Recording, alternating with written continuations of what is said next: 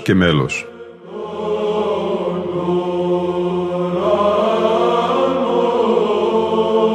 Προσεγγίσεις στη μυσταγωγία της ψαλτικής τέχνης.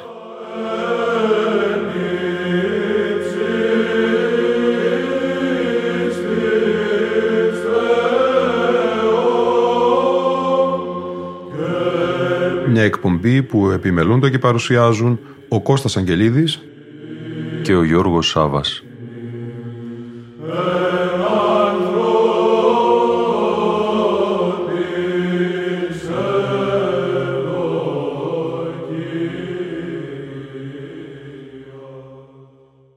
Αγαπητοί φίλοι και φίλες, ο Θωμάς Αποστολόπουλος, αναπληρωτής καθηγητής Βυζαντινής Μουσικολογίας του Πανεπιστημίου Αθηνών, θα μας συντροφεύσει στη σημερινή μας εκπομπή με ένα άρθρο του που δημοσιεύθηκε τον Ιανουάριο του 2019 στο περιοδικό Ερώ της Ενωμένης Ρωμιοσύνης. 10 λεπτομέρειες για τη βυζαντινή μουσική. Η ελληνική μουσική, γράφει ο Θωμάς Αποστολόπουλος, μπορεί να καυχάται για ένα μεγάλο κεφάλαιό της, τη βυζαντινή μουσική. Πολλοί γνωρίζουν πως πρόκειται για τη λατρευτική μουσική της ελληνικής Ορθόδοξης Εκκλησίας, Ωστόσο πολλοί, ακόμα και πιστοί εντός του ιερού περιβόλου με εκκλησιαστικό και πατριωτικό ζήλο, ιερωμένοι και λαϊκοί, αγνοούν μερικά από τα στοιχεία που αποδεικνύουν ακριβώς ότι η βυζαντινή μουσική είναι ένας πολύτιμος θησαυρός. Οι όροι βυζαντινή μουσική και ψαλτική και η ετυμολογία τους. Αρχίζοντας με την των ονομάτων επίσκεψη, πρέπει να θυμίσουμε πως ο όρος βυζαντινή μουσική είναι συμβατικός και μεταγενέστερος, όπως κάθε όρος που αποδόθηκε μετά τον 16ο αιώνα από Γερμανούς κυρίως λογίους ως Βυζαντινός. Ωστόσο είναι τιμή για την ελληνική κατά παράδοση εκκλησιαστική μουσική το ότι κέρδισε διεθνώς την αποκλειστικότητα να εκφέρεται με αυτόν τον όρο ως το σπουδαιότερο καλλιτεχνικό προϊόν εκείνης της εποχής επισκιάζοντας κάθε πιθανή κοσμική εκδοχή, χαμένη βέβαια, της μουσικής του Βυζαντίου. Ένας δόκιμος όρος είναι ο όρος ψαλτική. Εύκολα βρίσκει κανείς πως η ψαλτική βγαίνει από το ψάλο ή ακόμη ότι σχετίζεται με τους ψαλμούς του Δαβίδ, την κυριότερη πηγή του υμνογραφικού λόγου, ή και με το όργανο ψαλτήριο που έπαιζε ο προφήτης. Ο Κωνσταντίνος Μιχαήλ Ψελός ήδη τον 11ο αιώνα γράφει ποίημα για να διδάξει τον τότε αυτοκράτορα πως το ψαλτήριο δεν είναι βιβλίο αλλά όργανο. Εκείνο που είναι σχετικά άγνωστο είναι πως η λέξη σημαίνει «παίζω με την ψύχα των δακτύλων», «ψάβω», «ψηλαφώ». Σχεδόν όλες οι λέξεις που αρχίζουν στα αρχαία ελληνικά από ψι είναι ηχοποίητες και ομόριζες και σχετίζονται με το ψάλο. Ακούγεται κάπως ποιητικό το ότι το ψωμί, η ψήφος, το ψηφιδωτό, η ψάμος, η ψυχάλα, ίσως η ψυχή και πολλές άλλες είναι λέξεις που συγγενεύουν με το ψάλο.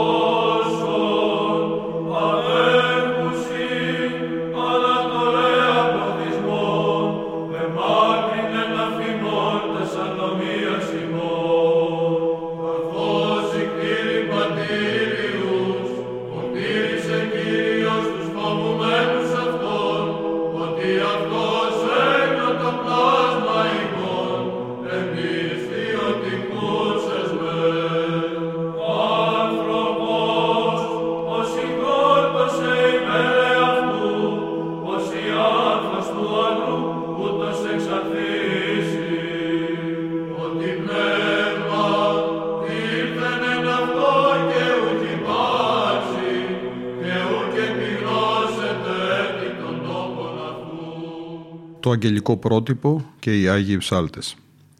Η θεολογία της ψαλμοδίας στηρίχτηκε σχετικά εύκολα στις αναφορές της Αγίας Γραφής τόσο της Παλαιάς όσο και της Καινής Διαθήκης. Πολλοί συνηθίζουν να αναφέρουν ότι η ιστορία της βυζαντινής μουσικής αρχίζει τη νύχτα του μυστικού δείπνου καθώς αυτός τελειώνει με εκείνο το περίφημο «Υμνήσαντες εξήλθον», όπου δηλαδή και ο ίδιος ο Χριστός έψαλε κάποιους ιερούς ύμνους όπως αυτή ήταν γνωστή στην εβραϊκή παράδοση. Η όλη δομή όμως και η καλλιτεχνική συγκρότηση της ψαλτικής, ιδίως στις εποχές της Βυζαντινής ακμής με τους ψαλτικούς χορούς και την ιεραρχία τους, από τους πρωτοψάλτες δομεστίχους μέχρι τους κανονάρχες και τους αναγνώστες, χρειαζόταν ένα πιο έγκυρο πρότυπο, ένα ουράνιο αρχέτυπο. Αυτό το πρότυπο το βρίσκεις στους αγγελικούς χορούς που υμνούν τον Παντοκράτορα και το τεκμηριώνει κυρίως στο όραμα του Ισαΐου. Ο προφήτης βλέπει τους αγγελικούς χορούς κατά την ιεραρχική τους τάξη με προεξάρχοντα τα Σεραφείμ να ψάλουν ακατάπαυστα και μας παραδίδει μάλιστα τα λόγια «Άγιος, Άγιος, Άγιος Κύριος Αβαώθ». Οι άγγελοι αποτελούν τους βασικούς υμνοδούς τόσο κατά τη νύχτα της γεννήσεως αλλά και σύμφωνα με την Αποκάλυψη και κατά την αιώνια ημέρα μετά τη Δευτέρα Παρουσία όπου συμψάλουν με τους ανθρώπους και με όλη την κτήση όπως προφητικά γράφει επίσης ο Δαβίδ στους τελευταίους ψαλμούς. Άγγελοι κατά την παράδοση παραδίδουν στον Άγιο Ιγνάτιο το Θεοφόρο την πρακτική των αντιφώνων. Άγγελοι επιβεβαιώνουν την ορθή ψαλμόδηση του Άγιος ο Θεός κατά το θαύμα των υψομαθιών εναντίον της αιρέσεως των Θεοπασχητών κατά τον 4ο αιώνα και άγγελος παραδίδει το άξιον εστί περί τον 10ο αιώνα. Κατά άγραφη μάλιστα παράδοση, όλα τα αγγελοδίδακτα μέλη και όλα τα αρχαία μέλη της θείας Λειτουργίας παραδίδονται σε δεύτερο ήχο. Σε αυτό το αγγελικό πρότυπο που έχει τα ανάλογά του στην αρχιτεκτονική με τον Τρούλο και τον Παντοκράτορα και αμέσως από κάτω ζωγραφισμένους τους αγγέλους, την παράσταση ενείται αυτόν και κλείνει με την τελευταία κάτω ζώνη αζωγράφιστη, αφού αυτή καταλαμβάνεται από το επιγής ψάλων εκκλησίασμα, στηρίζονται πολλά τεχνικά στοιχεία της ψαλτικής όπως η διαίρεση των χωρών, τα ημικυκλικά ημιχώρια, η ύπαρξη των κορυφαίων του χορού, η κυριαρχία του λόγου στην ψαλμοδία, αλλά και η δικαιολόγηση κατά την άποψη των τεριρέμ, ωστάχα να αποδίδουν τα άρρητα ρήματα των αγγελικών υμνοδιών. Ένας βασικός ύμνος της θείας Λειτουργίας θυμίζει ακριβώς πως ο λαός και οι ψάλτες εικονίζουν τα χερουβίμ. Η ψαλτική πλαισιώθηκε από πλήθος Αγίων υμνογράφων και μελουργών. Πέρα από τους γνωστούς και κορυφαίους Ρωμανό και Δαμασκηνό, σημειώνουμε ιδιαίτερα για τα επίθετα που έλαβαν λόγω του καλλιτεχνικού τους ταλάντου, τον Καλικέλα Δομινά, τον Δομέστικο Λάβρας Γρηγόριο και βέβαια τον αγγελόφωνο Ιωάννη Κουκουζέλη.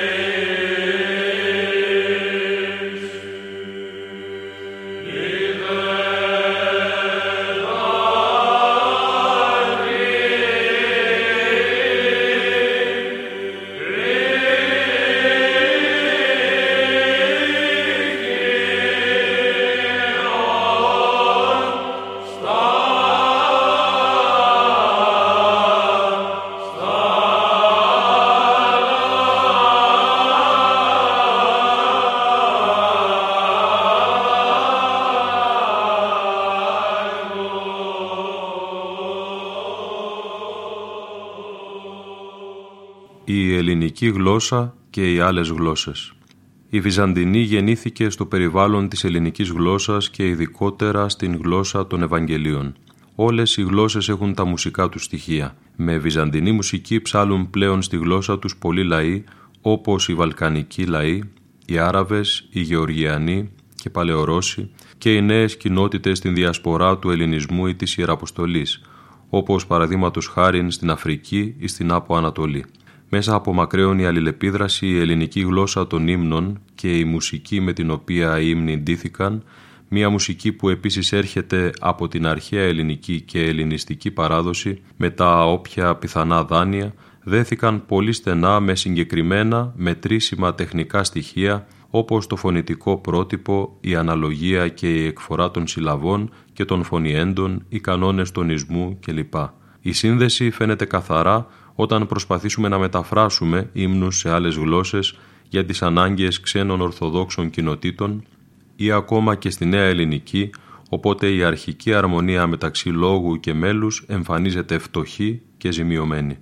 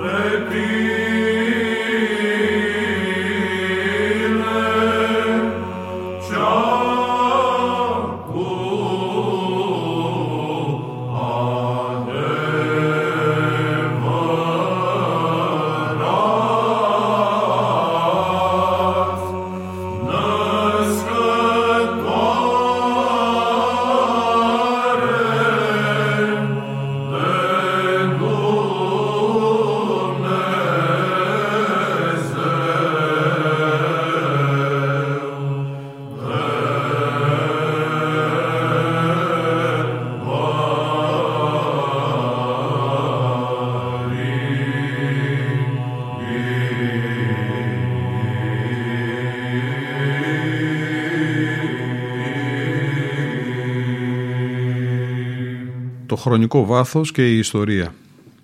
Η ιστορία της βυζαντινής μουσικής, γράφει ο Θωμάς Αποστολόπουλος, γράφεται στα βάθη της μακράς πρωτοχριστιανικής περίοδου πριν καν να ανδρωθεί η Κωνσταντινούπολη και να επιβληθεί σε όλα τα είδη της χριστιανικής τέχνης.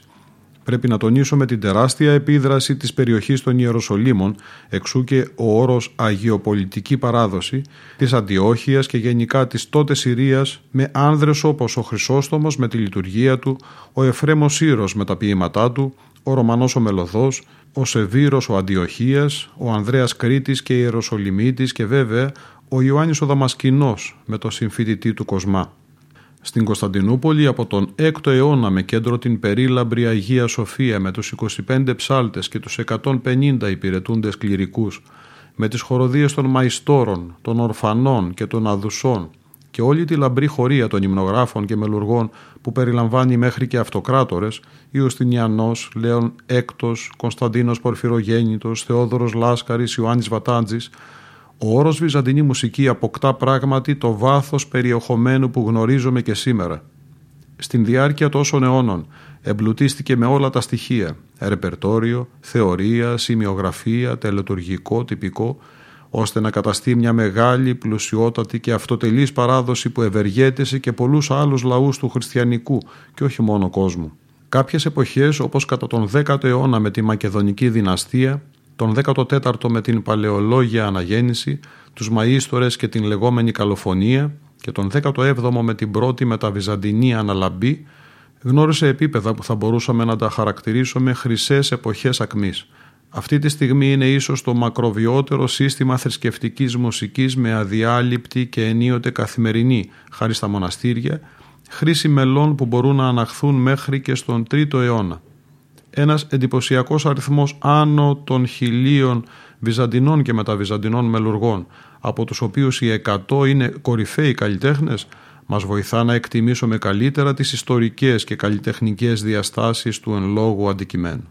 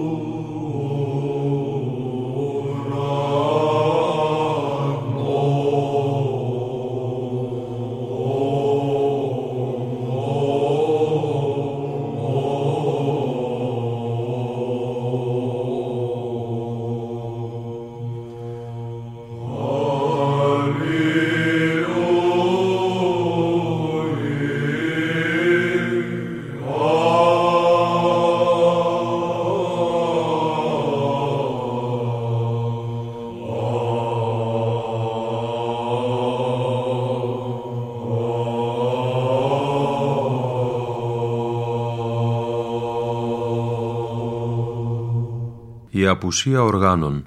Συχνά ρωτούν πολλοί γιατί να μην έχουμε όργανα στην εκκλησία αφού ο Δαβίδ γράφει να υμνούμε τον Θεό εν τυμπάνο και χορό, εν ψαλτηρίο και κιθάρα, εν χορδές και οργάνης. Πράγματι από τις πρώτες μέρες της χριστιανικής λατρείας αποβλήθηκαν τα όργανα από τις ιερές τελετές. Πολλοί λόγοι συνετέλεσαν σε αυτό. Ήδη τα όργανα κατά την εποχή του Χριστού είχαν αποβληθεί από την Ιουδαϊκή λατρεία. Τους τρεις πρώτους αιώνες με τους διωγμούς δεν διανοούνταν οι χριστιανοί να λαμπρύνουν τη λατρεία με πανηγυρισμούς. Αργότερα ταύτισαν την χρήση οργάνων με ελληνικές, κυρίως ειδωλολατρικές λατρευτικές συνήθειες ή κακόφημες διασκεδάσεις, οπότε υπήρχε μια αρνητική στάση. Ωστόσο στις εποχές της μεγάλης ακμής της χριστιανικής τέχνης το θέμα λύθηκε με όρους αισθητικής και πνευματικής αντιμετωπίσεως. Οι πατέρες του 4ου αιώνα ερμήνευσαν αλληγορικά τις αναφορές του Δαβίδ. Για παράδειγμα, το δεκάχορδον ψαλτήριον θεωρήθηκε σύμβολο που αναφέρεται στις πέντε σωματικές και στις πέντε πνευματικές αισθήσεις της ανθρωπίνης υποστάσεως. Έτσι καθιέρωσαν ως κοινή κρατούσα παράδοση μέχρι σήμερα σε όλη την Ορθοδοξία την χρήση της ανθρώπινης και μόνο φωνής, σε αντίθεση με την δυτική φράγκικη από τον 9ο ήδη αιώνα πρακτική που εισήγαγε το βυζαντινό όργανο στους ναούς της Καθολικής Δύσεως. Η φωνή θεωρείται διαχρονικά το τελειότερο μουσικό όργανο που μπορεί επιπλέον να εκφέρει τον λόγο η δε χριστιανική λατρεία ως έλογη προσευχή δεν μπορεί να εκφέρεται με ένα μηχανικό μέσο. Μια ωραιότατη μάλιστα αναφορά λέει πως οι χριστιανοί ψάλουν με το μόνο αχυροποίητο όργανο. Η κατά καιρούς χρήση συγκεκριμένων πειραματικών οργάνων ως φθογκομέτρων, ταμπούρ, ιωακίμιων ψαλτήριων, παναρμόνιων κλπ. ή ακόμα και των οδοτών ή μηχανικών ισοκρατών δεν σημαίνει πως επιτρέπεται να εισαχθούν στη λατρεία.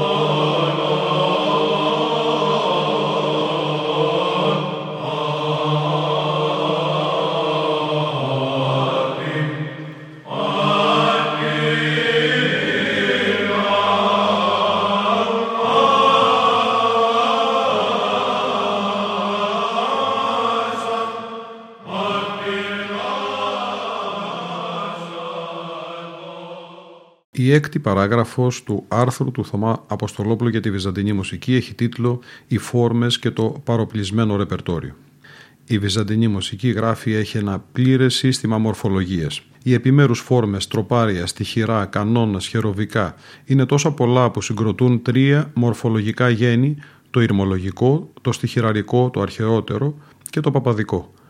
Το παπαδικό γένος συνίσταται κυρίως από μελοποιήσεις στίχων του Δαβίδ, οι οποίοι συγκροτούν και το κύριο μέρος του ρεπερτορίου μέχρι και σήμερα και κραγάρια, προκείμενα, πολυέλεοι, πασαπνοάρια, στίχοι της δοξολογίας, κοινωνικά κλπ. αλλά και μέλη του λεγόμενου καλοφωνικού μαθηματαρίου Εκείνο που είναι σχετικά άγνωστο είναι πως μεγάλος αριθμός από φόρμες και είδη όπως και ολόκληροι τελετουργικοί τύποι, αρκετά διαφορετικοί από όσους επιβιώνουν σήμερα, παροπλίστηκαν με την πάροδο τόσων χρόνων και τελικά εξαφανίστηκαν. Το ίδιο βέβαια συνέβη και με την υμνογραφία αφού πολλά κείμενα, παραδείγματος χάρη τα πλήρη κείμενα των κοντακίων, έμειναν σε αχρησία. Από τους 3.500 περίπου ιρμούς, λιγότερο από το 1 τρίτο έχει μείνει σε χρήση.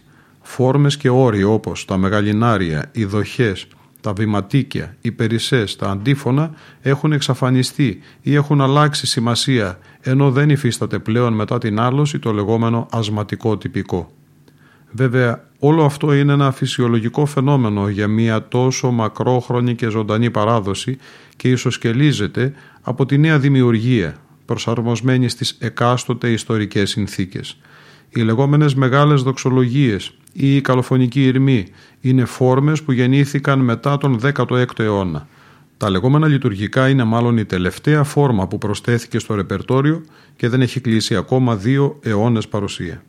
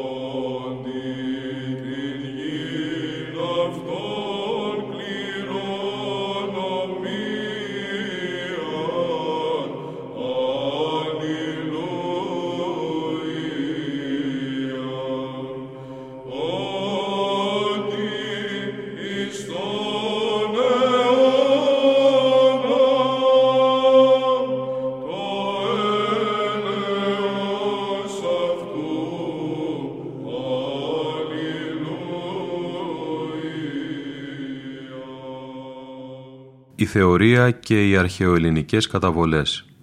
Ο πιο ισχυρός δεσμός της ψαλτικής με την αρχαία ελληνική μουσική εντοπίζεται στην χρήση των στοιχείων θεωρητικής μουσικής αναλύσεως, του οποίου η διαμόρφωση ανάγεται στην αρχαία κλασική Ελλάδα. Ακόμη χρησιμοποιούμε αρχαίους όρους όπως γέννη, συστήματα, τετράχορδα, διαπασών, ήθος κλπ. Η λέξη τροπάριο βγαίνει από τους αρχαίους τρόπους, ενώ η πρώτη συλλογή ύμνων ονομαζόταν τροπολόγιο. Κατά τους αιώνες 3ο έως 7ο διαμορφώνεται το οκταμερές μοντέλο των ήχων από τους ελληνιστικούς στοχούς ή στίχους με τα ίδια μάλιστα αριθμητικά για ονόματα πρώτος, δεύτερος, τρίτος, τέταρτος, πλάγιος του πρώτου κλπ. στόχος. Μέχρι και το τέλος του Βυζαντίου οι μαΐστορες, τίτλος που σημαίνει καθηγητές στο Βυζαντινό Πανδιδακτήριο, διαβάζουν τους αρχαίους Έλληνες μουσικούς συγγραφείς και προσαρμόζουν την αρχαία θεωρία στην ψαλτική. Μετά από μια μακρά περίοδο εν μέσω τουρκοκρατίας, κατά την οποία το πλήθος και η ποιότητα των θεωρητικών συγγραφών φθήνουν, ο Χρύσανθος και οι υπόλοιποι διδάσκαλοι του 19ου αιώνος επαναφέρουν ακριβώς την αρχαία ορολογία και την αρχαία θεωρητική διδασκαλία, η οποία καλύπτει πλέον αυτόνομα την θεωρητική μελέτη της ψαλτικής.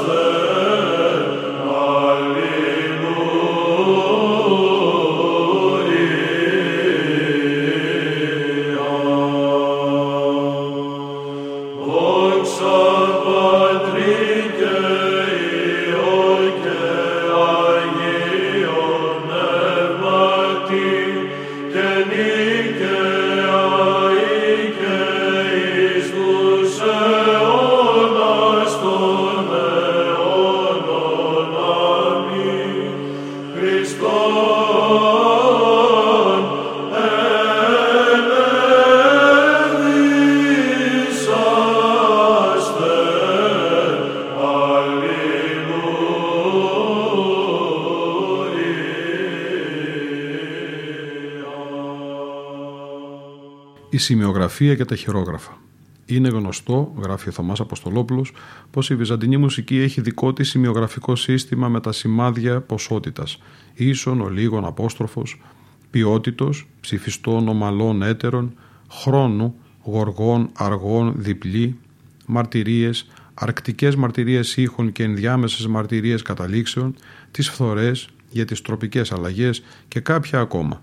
Είναι εντυπωσιακό πως αυτό το σημειογραφικό σύστημα είναι το μακροβιότερο που γνώρισε η παγκόσμια μουσική ιστορία, καθώς ήδη μετρά 11 αιώνες διαπιστωμένης παρουσίας από τα μέσα του 10ου αιώνα. Έπεται ένα κορεάτικο μουσικό σημειογραφικό σύστημα και τρίτο στη σειρά είναι το ευρωπαϊκό πεντάγραμμα από τον 11ο αιώνα. Εκείνο που δεν είναι ευρέως γνωστό είναι πως οι ρίζες του βυζαντινού σημειογραφικού συστήματος, που αλλιώς το λέμε σύμφωνα με μια αρχαιοελληνική παράδοση παρασημαντική, πηγαίνουν πολύ πιο βαθιά στο χρόνο και ανάγονται σε αυτή την ίδια την ελληνική γραφή του λόγου.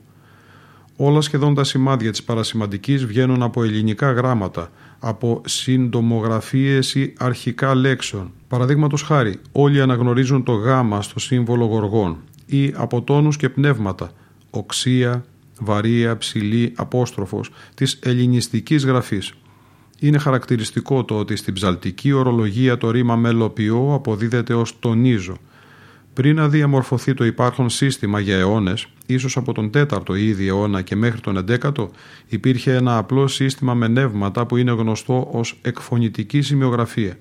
Από αυτό πήραν αυτούσια τα νεύματα και άλλοι λαοί όπως οι Γεωργιανοί, οι Σλάβοι, οι Γότθοι αλλά και ο δυτικός λατινικός χριστιανικός κόσμος από τις αρχές του 8ου αιώνα, από όπου προέκυψε και το γνωστό πεντάγραμμο. Κατά τον 10ο αιώνα υπήρχαν περί τα 70 σημάδια που σιγά σιγά χάθηκαν ή άλλαξαν σχήμα και λειτουργία. Οι Βυζαντινοί ήταν εξοικειωμένοι με τη στενογραφία και την εφάρμοσαν και στη μουσική γραφή. Πολλά σημάδια είχαν το σχήμα των κινήσεων των χεριών του χωράρχου, γι' αυτό και λέγονταν και υποστάσεις χειρονομίας. Η στενογραφική τεχνική έφτασε μέχρι το 1814 οπότε καταργήθηκαν πολλά σημάδια, αναλύθηκε πλήρως η στενογραφία και μάλιστα ονομάστηκε το παλαιότερο σύστημα παλαιά μέθοδος, το οποίο δυσκολευόμαστε να διαβάσουμε, ενώ το καινούριο νέα μέθοδος.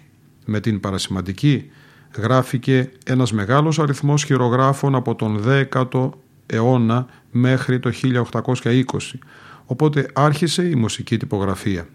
Τα τουλάχιστον 7.500 μουσικά χειρόγραφα αποτελούν ένα μεγάλο ποσοστό στο σύνολο των 40-50 ποικίλων ελληνικών χειρογράφων. Κατά ευτυχή συγκυρία, τα περισσότερα από αυτά είναι εντός Ελλάδος, στο Άγιον Όρος, στην Εθνική Βιβλιοθήκη, στα Μετέωρα, ενώ αρκετά βρίσκονται στο Σινά, στα Ιεροσόλυμα και μερικές μεγάλες ξένες βιβλιοθήκες. Κάποια από αυτά είναι πραγματικά πολύτιμα για τις πληροφορίες, για το ρεπερτόριο και για τους μελουργούς που τα διασώζουν. Με την παρασημαντική, από τον 15ο αιώνα μέχρι σήμερα γράφηκαν επίσης και περί τις 6 με 7 χιλιάδες σελίδες κοσμικής μουσικής από δημοτικά και σχολικά τραγούδια μέχρι αραβοπερσικά και οθωμανικά κομμάτια. Πριν ακόμα από την εισαγωγή του πενταγράμμου, ψάλτες κατέγραψαν με την παρασημαντική μερικά από τα αρχαιότερα και σπανιότερα μέλη των ανατολικών μας γειτονικών μουσικών παραδόσεων. Το γεγονός της καταγραφής κοσμικού ρεπερτορίου με παρασημαντική έμεσα φανερώνει μια άλλη αλήθεια, το πόσο δηλαδή στενά συγγενεύει η ψαλτική με τις κοσμικές παραδόσεις των περιοχών όπου άνθησε και ήχησε επί μακρόν, ιδιαίτερα με το δημοτικό τραγούδι, επηρεάζοντας και τον υπόλοιπο μουσικό κόσμο των τελεστών της σε μια μακραίωνη αλληλεπίδραση.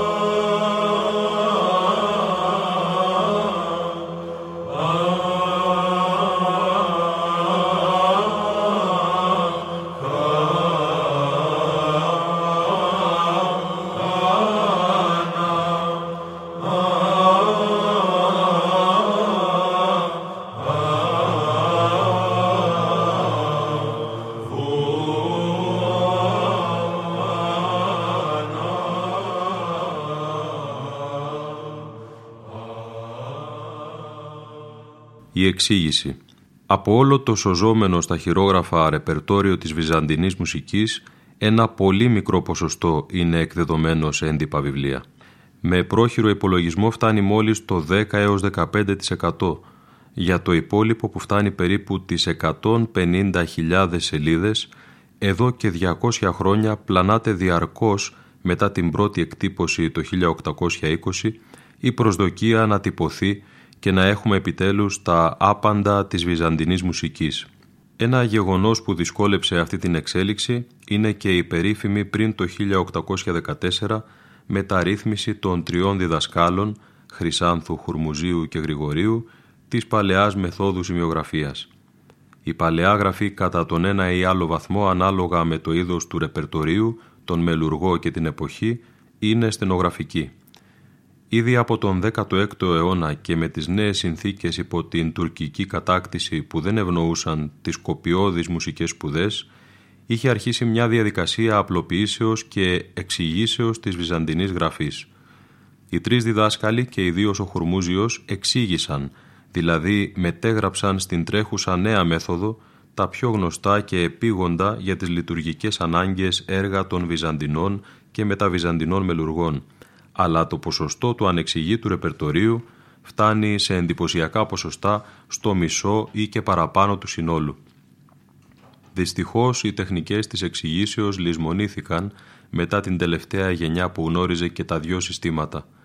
Σήμερα το σπουδαιότερο επιστημονικό ερευνητικό πρόβλημα για την βυζαντινή μουσικολογία είναι ακριβώς να ανακτηθεί αυτή η γνώση και να εξηγηθεί αυτό το ρεπερτόριο το οποίο μπορεί να μας αποκαλύψει ξεχασμένα αριστουργήματα.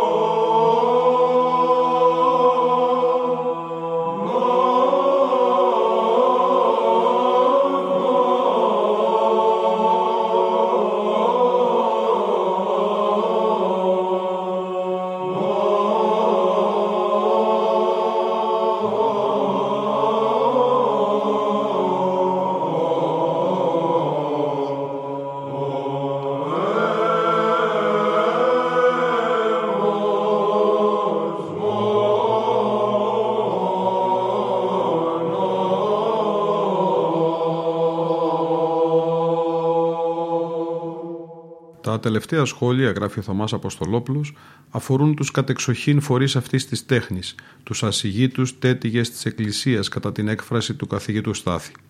Η ύπαρξή τους ως ιδιαίτερης τάξεως του εκκλησιάσματος μαρτυρείται από τα πρώτα χρόνια της Εκκλησίας. Μία σειρά από ιερούς κανόνες αναφέρονται στο ρόλο που επιτελούν και στις ιδιαίτερες κανονικές τους υποχρεώσεις. Ακόμα και σήμερα, αυτοί και οι αναγνώστες θεωρούνται μέλη του κατωτέρου κλήρου και πρέπει να έχουν χειροθεσία από επίσκοπο για να ψάλουν. Ο ιερέας που λειτουργεί είναι κάθε φορά ο ιεραρχικά προϊστάμενός τους. Στην κορυφή της ιεραρχίας βρίσκεται ο επίσκοπος, ο οποίος φέρει και την τελική ευθύνη για την ορθή χρήση του λατρευτικού λόγου, αλλά και για την καλεσθησία της λατρείας, τη διατήρηση της τέχνης και τη φροντίδα για τη διδασκαλία της. Οπότε έμεσα απαιτείται να γνωρίζει πολλά τεχνικά στοιχεία από την ψαλτική. Ένας αρχαίος κανόνας απαιτεί από τον επίσκοπο να γνωρίζει τουλάχιστον τον ψαλτήρα, γεγονός που ερμηνεύεται πως πρέπει να γνωρίζει και να ψάλει. Ακόμα και στα δύσκολα χρόνια της τουρκοκρατίας το Οικουμενικό Πατριαρχείο ανελάμβανε τη μέρημνα και τα έξοδα για τη λειτουργία πατριαρχικών μουσικών σχολών. Η βυζαντινή μουσική έχει και χοροδιακές και σολιστικές εκτελέσεις. Γύρω από την εκτέλεση της ψαλμοδίας γεννήθηκαν και εξελίχθηκαν πλήθος επιμέρους εκτελεστικοί και διδασκαλικοί ρόλοι όπως πρωτοψάλτες, δομέστικοι, λαμπαδάριοι, πριμικύριοι, ισοκράτες, κανονάρχες, μονοφωνάριδες, σολίστες δηλαδή του χορού, ή καλοφωνάριδες, μαΐστορες, οι Βυζαντινοί, ανώτατοι καθηγητές. Ένα μέρος από τους Βυζαντινούς ρόλους έχει εκλείψει ή έχει αλλάξει περιεχόμενο ωστόσο, ακόμα και σήμερα λειτουργεί το πρότυπο των δύο αναλογίων, του αριστερού και του δεξιού, τα οποία επανδρώνονται με έμισθη συνήθως υπηρεσία από το λαμπαδάριο και τον πρωτοψάλτη αντίστοιχα, ενώ γύρω τους οργανώνονται μικροί ψαλτικοί χωροί. Μερικοί ταλαντούχοι ψάλτες δημιουργούν μεγαλύτερα χοροδιακά σύνολα τα οποία καλύπτουν μια άλλη σύγχρονη ανάγκη την παρουσία σε συναυλίες και ποικίλες εκδηλώσεις καθώς και την πραγματοποίηση δισκογραφικών καταγραφών. Ψάλτες με το κατάλληλο τυπικό προσόν το αναγνωρισμένο από το κράτος πτυχίο ή δίπλωμα βυζαντινής μουσικής επιτελούν και το έργο της διδασκαλίας σε οδεία και τελευταία στα δημόσια μουσικά σχολεία – ενώ η βυζαντινή μουσική και μουσικολογία έχουν σήμερα μία στοιχειώδη παρουσία σε κάποια ελληνικά πανεπιστήμια. Ο κορυφαίος βέβαια μουσικός ρόλος δεν πάβει να είναι αυτός του δημιουργού, μελουργού, συνθέτου, του τελείου μουσικού κατά τον Χρύσανθο. Κάθε εποχή κρίνεται από τις ωραίες ή φτωχές συνθέσεις που αφήνουν οι μύστες της τέχνης και ειδικά για τη μουσική από τη γένεση και καθιέρωση κάποιας μουσικής φόρμας. Πρέπει τέλος να τονιστεί το τεράστιο έργο που προσέφεραν ανά τους αιώνες και προσφέρουν οι πρακτικοί ψάλτες, τις περισσότερες φορές αμυστοί, με μόνο κίνητρο τον ιερό ζήλο για το έργο, το οποίο κατά τη διδασκαλία της Εκκλησίας είναι το μόνο ακατάργητο του μέλλοντος αιώνος, αφού τότε άπαντες θα ψάλουν. Τα παραπάνω είναι λίγα από τα πολλά μουσικολογικά που θα μπορούσαν να επισημανθούν για τη βυζαντινή μουσική ίσως βοηθήσουν να εκτιμήσουμε καλύτερα και να διακονήσουμε ως καλοί θεράποντες και συνειδητοποιημένοι οικονόμοι αυτή την ιερή και υψηλή ελληνική τέχνη. Στη σημερινή εκπομπή διαβάσαμε ένα κείμενο του καθηγητή του Πανεπιστημίου Αθηνών Θωμά Αποστολόπουλου με τον τίτλο «10 λεπτομέρειες για τη βυζαντινή μουσική», όπως αυτό έχει δημοσιευθεί στο περιοδικό «Ερώ της Ενωμένης Ρωμιοσύνης».